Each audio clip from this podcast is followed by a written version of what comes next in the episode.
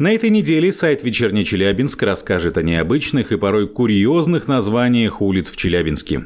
Как известно, молодежь бывает разная.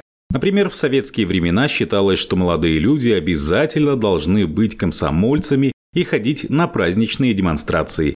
Именно в честь таких и названа улица Красной молодежи. Эти и другие факты из истории современной жизни города вы найдете в издании «Вечерний Челябинск онлайн» по адресу в интернете вечерка.су.